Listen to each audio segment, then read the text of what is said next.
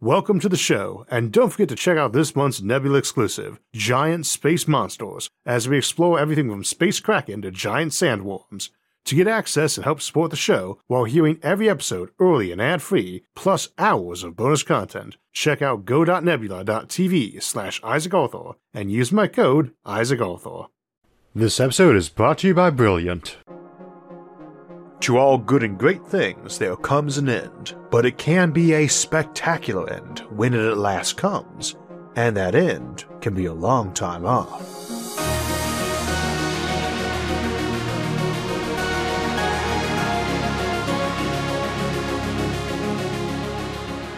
Tomorrow, September 17th, 2021, we will celebrate the 7th anniversary of SFIA's first episode, Megastructures in Science and Science Fiction. So this seems like a great time to return to what has become one of our favorite topics. For those new to the channel, welcome, and while I realize the episode's title sounds like the name of a heavy metal band, the megastructures we discuss on this show are, often as not, entire artificial worlds, with as much or far more habitable space than the surface of a planet. The end of Earth is a popular topic of discussion in science and philosophy, and the topic of a recent episode on this show, but in science fiction it's also common to contemplate the end of alien worlds far from Earth. So, given that it's likely most of future humanity will live their lives on entirely artificial worlds, immense megastructure habitats, it's also quite likely the deaths of these worlds will be of far greater interest to future civilizations than will dying planets. But I suppose contemplating either of their endings would also be an appropriate theme for a heavy metal album. So, our focus today is going to be on examining the ways these might die and their stages in life, which will vary a lot depending on the megastructure type. Their end might also come about deliberately in the way we might demolish a building, or accidentally in the way a design flaw or unexpected natural event might contribute to their end. We have two classic science fiction examples we will look at for those, with lots of spoilers to follow. The O'Neill cylinder in the 90s classic sci fi series Babylon 5, and the titular ringworld of Larry Niven's Ringworld novels. Now, the saying goes that all good things come to an end, but considering the sheer scope of even the smallest megastructures, paralleling or exceeding the largest modern cities, it obviously is beneficial to build with durability in mind. However, we have two caveats worth noting up front. First, the smallest megastructures are city sized, and even those in the continent class, which we deem more medium in scope, might be thought of as more nation sized, Cities and nations can certainly die, but in general their centers of population and activity migrate, and many a long lived river city has moved around as the river shifted, at the same time sprawling up or down its banks, with areas changing from farmland to affluent neighborhoods to squalid slums and back again as the city slowly creeps along the river or the coast. With that in mind, a megastructure might be in a constant state of repair, with whole regions undergoing massive refit at any given time. Like Theseus's ship, they may still be called the same place or thing even after every bit of the hull has been replaced a hundred times over. Same, one might think of a city as being composed of many structures akin to living cells in our bodies, and those can repair and replace themselves rather automatically. One tech any megastructure making civilization would want badly is regenerative buildings and structures, those able to heal or grow themselves, or automated repair bots perhaps. Such structures might be able to last indefinitely, constantly recycling their material powered by nuclear fusion, where a single kilogram of fuel might run them for a year, while they had billions of tons of it on hand to last them for eons. Indeed, those powered by matter to energy conversion or black holes might outlive the stars themselves and die by slowly cannibalizing themselves, contracting in size by tiny amounts, the snake eating its own tail, but taking a hundred trillion years to do so. Indeed, we often tend to assume that a civilization that builds giant things in space has already mastered such technologies as automated repair and construction and cheap energy, given the scope of the projects, so that such structures might be thought of as grown more than built. However, it is worth noting that a self repairing system can still die. Indeed, every known self repairing system has a lifespan, uh, with possible exceptions of some strange critters like jellyfish, lobsters, or hydras. It is not too big a leap to imagine a megastructure might get the equivalent of cancer, or that some structure in it with auto repair systems might go off kilter, though there is no guarantee an artificially designed repair system would be prone to such faults. There is also no guarantee we would get such technology working or that if we did, we would employ it for this purpose. Self repairing is not the same as reproducing, and the check on uncontrolled replications of cells is telomere triggered apoptosis. A state of constant unchecked growth is rarely a good thing for an organism either, or arguably the meta-organism the city, nation, or megastructure habitat might qualify as. Now, demolition at the end of life is easy enough to understand. In Babylon 5, spoilers, we are shown the destruction of the Babylon space station repeatedly as a vision of the future by this or that telepath or seer or time traveler. But in the end, it occurs 25 years after it's built because its purpose has been served, and nobody wants to spend the funds to keep repairing it, so it gets a controlled and planned detonation to prevent it becoming a navigational hazard along with a big ceremony. This happens to be one of the most beautiful series finales in science fiction history, titled Sleeping in the Light. It's my own personal favorite series finale, and a rarity, as most shows' last episodes are mediocre when not anticlimactic.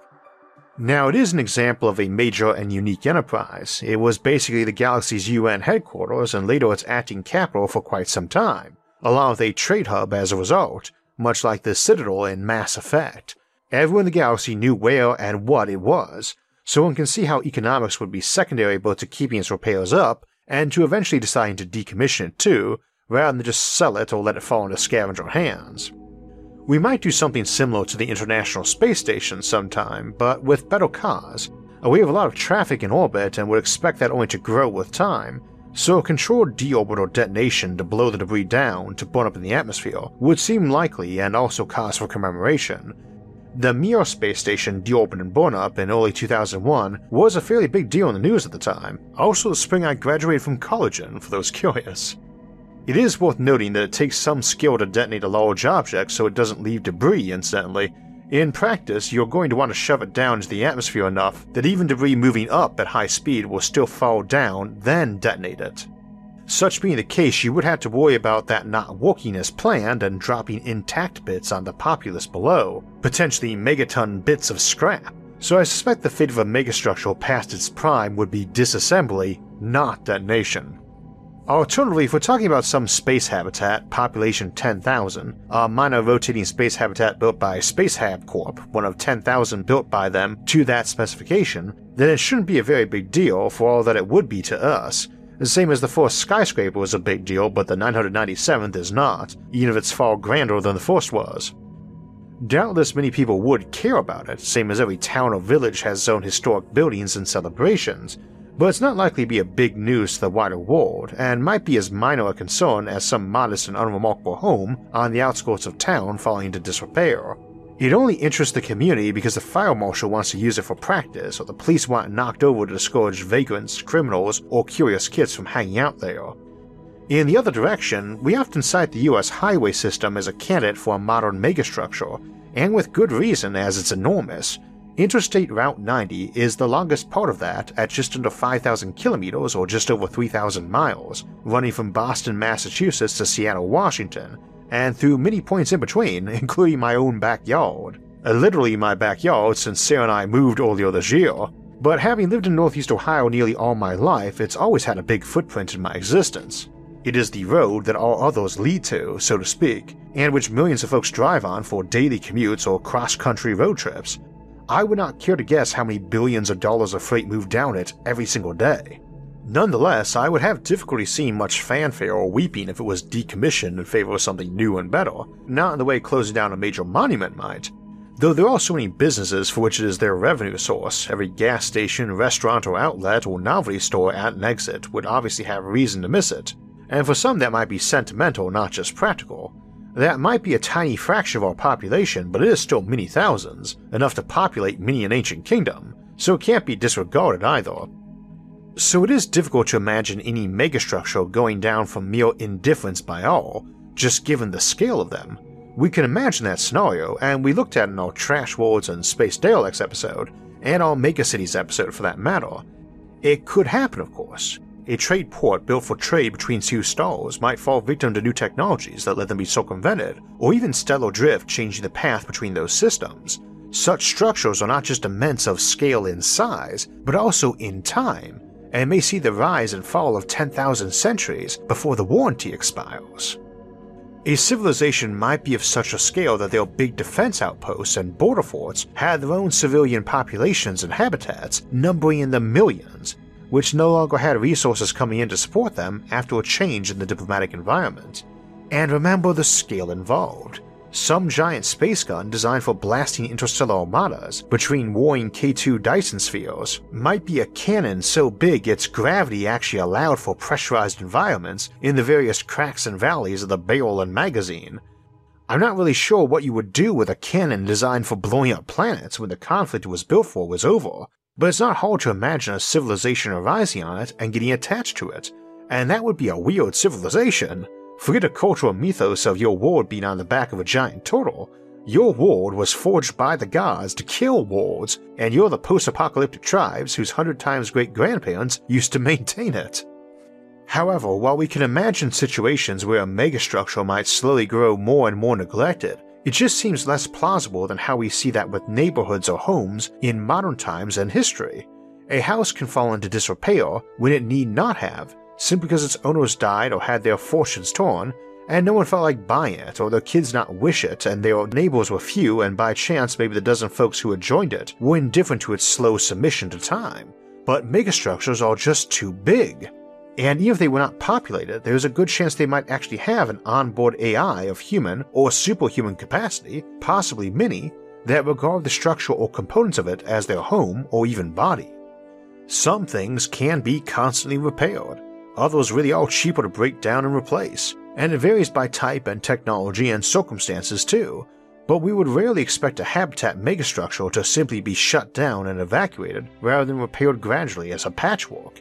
Even major hull work that might require you to despin it so you could repair stressed materials is probably easier done by just wrapping new rotating sheath around the outside. This might amusingly make for many layers of new hull, oldest to youngest, as you dug down from inside it, potentially allowing its inhabitants to mine those older and higher layers for materials. Uh, that's an interesting option given how often civilizations are imagined to have decayed to being techno primitives because they had no metals in the ground on such habitats. Sort of a reverse archaeology, too, the top layers are the old ones. Repairing hulls with new outer sheath might avoid ever needing to shut one down, on the other hand, one that took a ton of damage at once, especially from something like an attack during a war, might be evacuated or even had everyone in it die, and nobody wants or particularly needs to repair it. A burned out husk of a megastructure is a dead thing and probably tricky to repair like a burnt house. Neighborhoods can matter too. People rarely are rushing to fix up a house in a bad part of town, or in a demilitarized zone or the border of two hostile nations. Except for fortresses, of course, in the same way, a border fortress is expensive to maintain and so is little point if the borders move. Traditionally, you either repurpose it or wait for the local population to do so by slowly stealing the stone and bricks. Of course, automated construction and repair also permits the idea of automated demolition too. Instead of blowing stuff up, you let the robots carefully cannibalize or demolish it. Though it also might have automated defenses, such as those robots that attack anything on sight when that damaged. These set the stage for why a megastructure might perish, and there are many other reasons, but some are probably not as plausible as we often assume.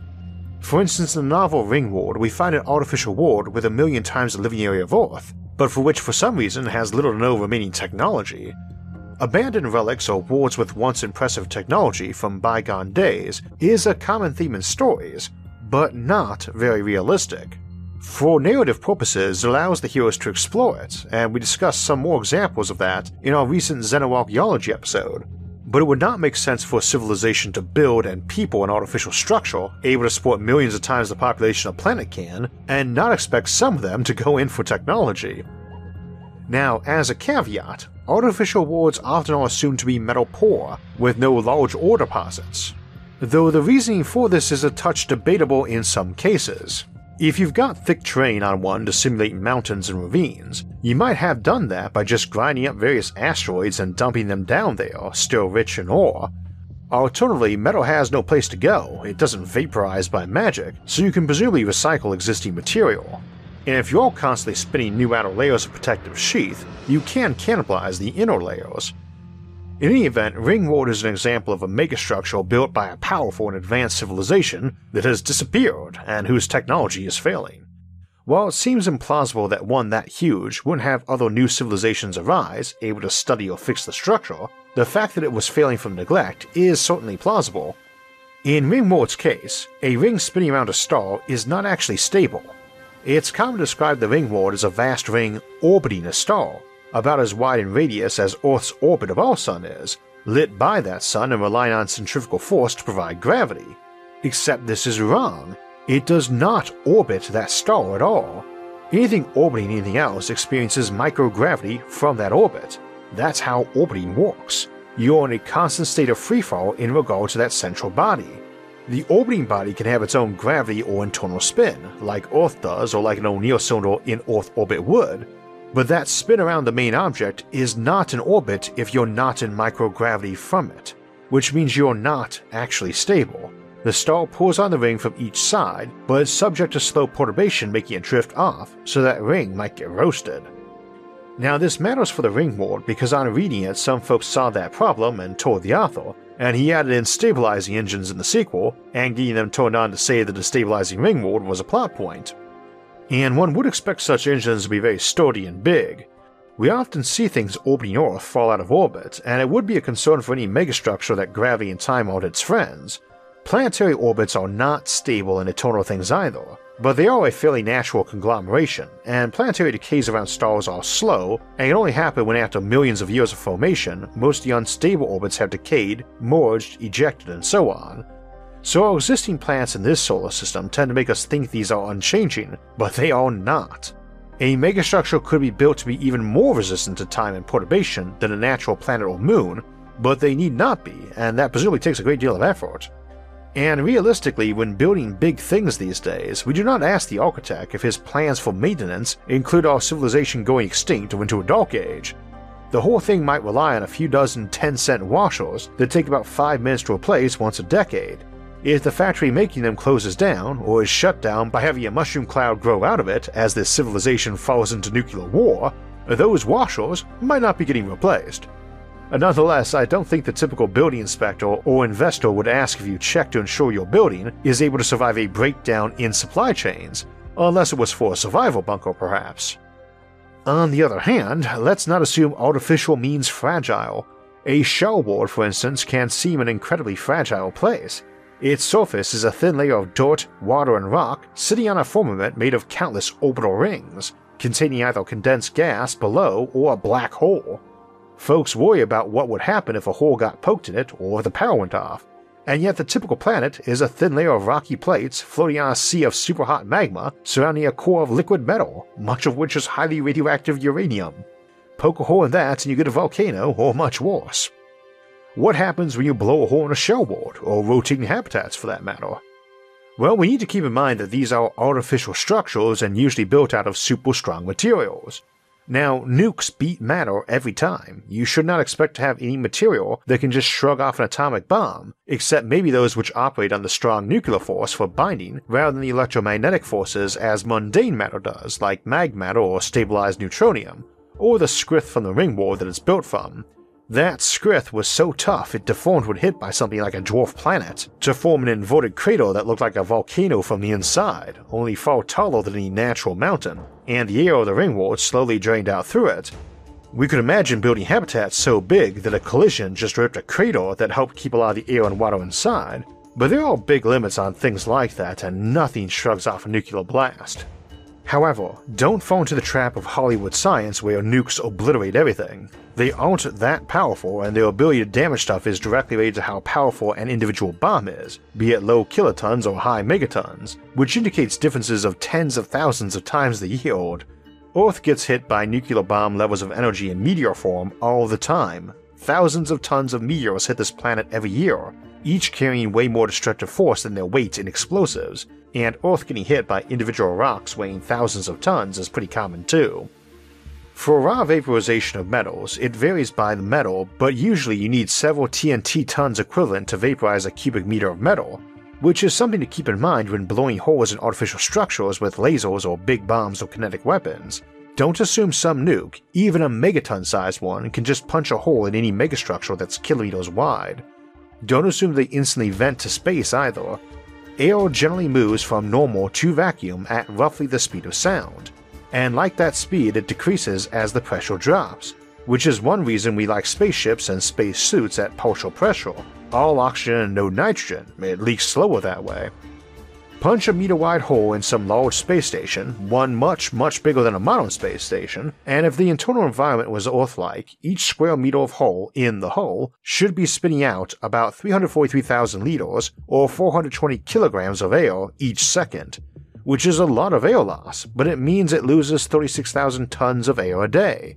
An O'Neill our smallest megastructure habitat, might be 8 kilometers in diameter and 32 kilometers long, which would make for an internal air volume of 1.6 trillion cubic meters, or 1.6 quadrillion liters, or 2 billion tons, meaning it would take nearly a century to drop to half pressure and be barely livable even then, all while having a hole big enough to step through and losing all its air out it, assuming it ever did. Space stations will likely have constant leaks everywhere and have systems constantly pumping new air in, able to increase production above normal capacity. Aircraft, for instance, are not pressurized statically. They leak and have compressors running constantly to keep up with that. So do modern space stations. Big stations would probably leak way less per unit of mass or hull surface, but way more overall in raw mass terms. With that in mind, a McKendree cylinder, the big brother of an O'Neill cylinder, might contain millions of times that much air, meaning even a kilometer wide hole in one might take centuries to drain it. And even bigger H bombs, the multi megaton affairs, generally would not leave a crater that big in a thick steel hull and layers of dirt like we would expect from the larger routine habitats. A ringworld, on the other hand, should have an atmospheric mass of around 5 or 6 billion trillion tons, given that it's got around a million times the living area of Earth, and Earth's atmosphere masses 5,500 trillion tons. Uh, one quick note for pressurized habitats mimicking Earth's atmospheric conditions, there's roughly 1.2 kilograms of air per cubic meter, but on Earth and any place where atmospheric pressure is achieved by gravity or spin gravity, continent class habitats or bigger, the air gets thinner as you go up and you expect about 10 tons per square meter of surface area. Of course, air isn't the only thing draining out through a big hole in your habitat, though it's worth noting that since most liquids cannot exist in a vacuum, water draining out of a hole puncture should vaporize or freeze. And so, for instance, cutting a hole in a space habitat with a laser whose beam diameter was much thinner than the hole's thickness, poking a tiny but deep hole, would probably have that hole clog with ice or dirt eventually. For a big wide gash, considerably wider than the thickness of the structure though, I wouldn't count on clogging unless the structure had some ability at self repair that way, on the other hand, for these real megastructures, stuff in the continent class or bigger, like bishop rings, Banks orbitals, or ringworlds, we often imagine them having hulls measured in a thickness of kilometers, not meters or centimeters like we imagine with spaceships, and likely made out of diamond hard materials. It's not actually that hard to bandage over a hole into space. Movies make folks think you could get a finger sized hole in a ship, and folks will be sucked through it like a sausage grinder, if you want a more realistic example, turn your vacuum on and stick your hand over the intake. From normal atmosphere to total vacuum is a much smaller pressure drop than a hole in a water pipe or garden hose. You obviously cannot duct tape a football field sized hole in a space habitat with actual duct tape, but don't assume any particularly hyper strong materials or near instant deployment is needed to fix this. Patches might vary from some spider like robot spinning a web over it to some rapidly solidifying patch material you could spray on, which isn't too hard considering liquids don't do well at lower pressures or exist at all in vacuums. Though if it's leaking, you won't have zero pressure at the edge of the leak, it should stay at roughly the internal pressure. Voided stations that leaked everything out already, though, derelict and empty to space, would be very easy to reseal and pressurize in most cases, especially if their rotation had slowed. This does not mean a typical O'Neill cylinder made of plain old steel, or even something like Kevlar, is surviving a nuclear blast but it is plausible a lower yield nuke on a larger and O'Neill cylinder might survive, and for a bigger blast, it's worth keeping in mind that a smaller hole, followed by a missile that went inside and detonated in the internal landscape, would kill everyone too, in the same way one detonating over your town will. It's all a numbers and scale game, but don't assume you insta kill a space habitat with nukes or cutting lasers. There's also defenses too, as I often note on the show, a rotating habitat is probably going to be nested inside a bigger, non rotating or slow rotating superstructure, and you might actually do several layers of rotating drums nested inside each other, with outer ones rotating slower or faster and just being a thin hole, so that various gaping holes quickly spun shut to choke off leaks. Spaceships might play this same trick with multiple rotating shells of armor, so that gashes through several at once would all rotate out. Probably worth remembering that a thick stream of gas jetting out your space station is going to shove the space station around too, though this can be mostly ignored for big habitats whose atmospheres are significant but pretty small compared to overall station mass. One in orbit of a planet might be deorbited by this happening too, though since the hole is probably spinning around in a circle, the jet coming out of it might negate out. I also would not be surprised if any attack that did not utterly scatter a megastructure as gaseous debris managed to kill everyone on it. You are bound to have lots of compartments, even on a space habitat that can't be sealed and pressurized. As a comparison with nukes, we usually say any hardened structure will remain intact and pretty undamaged, even just half again the radius of the blast crater away, and potentially even less.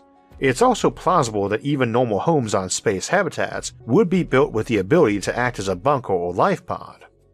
So, for those contemplating military engagements, yes, you probably would need to send in the drones or clones or space marines to go clear out every single compartment on a battleship or space station if you were hoping to seize it vaguely intact, same as a city, only fighting through a megastructure is likely to be even more nightmarish than urban warfare especially given that if it's self repairing to any degree, that most likely means automated repair drones and the ability to deploy and manufacture them, which is likely very, very easy to militarize. Kinda brings a different flavor to the term megastructural death when you contemplate battling through one while it cannibalizes itself to throw 10 trillion mortar bots at you. This also gives us one of the more plausible scenarios for megastructural death. In theory, if you've got mass and energy and automation, you can keep repairing or refitting one indefinitely from pretty much any blow it might take and not be obliterated outright by, be it a natural meteor or a man made bomb, a rapid event or the creeping destruction of time. However, that assumption of robots doing the work leaves us open to needing to abandon one because those repair or growth systems went haywire, or its defense system did, and indeed such things might be so close to alive as to qualify as having an immune system, so they could get diseased or cancerous or hacked and have repair systems running around inside mutating it or killing anything that's not supposed to be there to make new patches for the hole out of. I'm guessing if this happened, there's a chance the place would be quarantined rather than obliterated, and might be left semi derelict to a cure or a purge team or whatever could be sent. Takes a lot of firepower to utterly vaporize something like that, and if you don't, it is possible every thumb sized scrap of it remaining as debris, now flying everywhere, is infected with grey goo. So you might need to surround a megastructure gone diseased with an armada that's just pounding it with atomic ordnance and vaporizing every bit of flying debris with point defense systems. Or blows its radiators off and shine a lot of light on it to bake the thing, like sterilizing something in an oven. Which sounds like a good approach, except depending on your technology, you might just be feeding it tons of energy to build 10 trillion mortarbots out of to attack your fleet. In such a case, I could imagine instead spinning a cocoon or membrane around the hole, or hitting it with EMPs, installing physical or metaphorical quarantine beacons, and leaving it. However, there would likely be an in between infection states where you're actually trying to combat it. That really might be horrifying too, with some chunk of the station trying to cannibalize itself to murder its inhabitants, while the rest cannibalize it to fight them off, make escape pods, and try to hold the place while fleets arrive to evacuate one or fight the plague. That's just space habitats, too. Imagine megastructures designed for other purposes, like a system's actual defense guns, asteroid disassemblers, or megastructural manufacturing sites. Remember, we've contemplated structures designed for disassembling whole stars before, or others with black holes in their basements, or for ripping holes in space time. I don't think you want to be in the same galaxy as one of those if it goes rogue, let alone on board it. Odds are the designers of any megastructure invested a lot of time and thought into failure modes and attacks on it, which is an upside. Most would probably be more survivable than the typical structure or even planet in the case of artificial planets versus natural ones, though it also probably means whatever killed it was the sort of weapon best used for demolishing walls. So, as mentioned at the beginning, this episode celebrates the 7th anniversary of our original episode, and I want to talk about that before we get to our upcoming schedule, but first, I want to thank one of the show's original and longest sponsors, Brilliant, for helping make this show possible. We've grown a lot over the years, constantly seeking to improve the show, and so have they. Brilliant is an educational site just a couple years older than our show and dedicated to that same core mission, increasing people's knowledge and love of math and science. And it's been a fun time working with them and seeing the constant expansion of topics and improvements to interactivity. That's fundamentally critical to learning or teaching. The topic has to be interesting and is always best when interactive and hands on. Brilliant is focused on learning, not memorizing. For instance, most folks know that the area of a circle is pi r squared, but rarely why it is pi r squared, and Brilliant's Geometry Fundamentals course explains why, and is full of intuitive lessons like this that let you see and interact with geometric concepts in ways you've never done before. You learn best while doing and solving in real time, not by long lectures or memorizing formulas and facts, and Brilliant understands that and has something for everybody, whether you want to start at the basics of math, science, and computer science, or go straight to advanced material. If you'd like to join me and a community of 8 million learners and educators today, click the link in the episode description below or visit brilliant.org slash Isaac Arthur. So today wraps up our seventh year of the show, and the anniversaries are always right around my birthday on September 20th. I'll be 41 this year, and so it tends to be an extra time of reflection for me.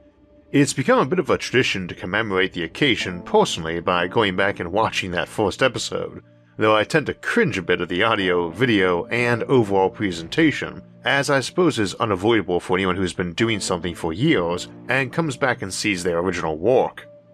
Truth be told, I don't recommend watching any of our first year videos except for folks who never had a problem with my speech impediment even in its early form. Years of practice and speech therapy later, and several hundred episodes, live streams, interviews, and so forth under the bridge, it's hard to reflect on that first effort and remember that originally I just wanted to practice a new feature of Microsoft PowerPoint for unrelated work and picked a random topic to do. In this case, I'd been missing talking about science and sci fi much, as my work at the time wasn't nearly as geeky as college, grad school, and the military had been, and I mostly used social media to keep up with old friends from the service, but had joined a couple of Facebook forums, one for sci fi writing and world building, because a member had asked me to join to answer a couple physics questions for some of the authors there, and another on the Fermi paradox. I always got a bit frustrated how few authors ever wanted to do anything but classic space opera, one or two planets per solar system with a homogeneous culture on them, so often mentioned megastructures and space habitats, and decided it would be a fun practice topic and did a video on it figuring it would be easier and better to do the topic that way over the text-only or text and image website or blog approach. That's more or less the origin of the videos and why to this day it remains essentially a script that I narrate and put visuals up for, it is sadly why we don't do more megastructures episodes though, because the reasoning in the first place was that these structures are hard to envision and need images or animations for them, and there just aren't many around. Probably about half the graphic assets for space megastructures in existence were developed for the show, with most of the remainder being for Orion's Arm, and I did want to take a moment to thank all of our animators who volunteered their time and art to the show over the years. If you animate for a hobby and want to try your hand at doing any of the megastructures we discuss, I can honestly say that a handful of animations of one of them is usually the difference between whether or not we did an episode on a given megastructure, and we are always looking for folks to help animate, edit scripts, brainstorm up episode ideas, or moderate our various social media. So if you got some free time and want to let me steal it from you, just shoot me an email at isaac.arthur.youtube at gmail.com and YouTube is spelled U T U B E in this case, and isn't on channel's About page if you lose that. Anyway, the episode's already on the long side, and while I take partial credit for encouraging other science shows to break the norm and do episodes longer than 5 to 15 minutes, I do try to keep them shorter than half an hour. So we'll wrap up here and do the upcoming schedule. But I did want to thank everyone for making the last 7 years such a fun and rewarding experience for me personally, and I hope to keep doing it for another 7. I occasionally get asked if I ever worry about running out of topics, and the answer is no, not even a little bit. We've tons of science and futurism topics waiting to be done, and the nice thing about the future is there's always so much more of it. Speaking of upcoming episodes, we still have three more outings for this month, and we'll be returning to the Fermi Paradox on September 23rd for a look at the notion of hidden alien civilizations. Then we'll have our monthly livestream Q&A on Sunday, September 26th at 4pm Eastern Time, before closing the month out by asking if it's possible for future civilizations to exist without money on September 30th. Another thing about all these huge megastructures is they are designed to let humanity grow our population comfortably into the countless trillions, and we'll open October up by asking how someone could stand out in such a vast sea. Then on October 14th, we'll ask how we might feed all those folks as we look at the future of farming in the next few decades and beyond. Now, if you want to make sure you get notified when those episodes come out, make sure to subscribe to the channel. And if you enjoy the episode, don't forget to hit the like button and share it with others. If you'd like to help support future episodes, you can donate to us on Patreon or our website, isaacarthur.net, and I will shamelessly remind everyone it's my birthday too, and Patreon and our website are linked in the episode description below, along with all of our various social media forums, where you can get updates and chat with others about the content of the episodes and many other futuristic ideas. Until next time, thanks for watching for the last seven years, and have a great week.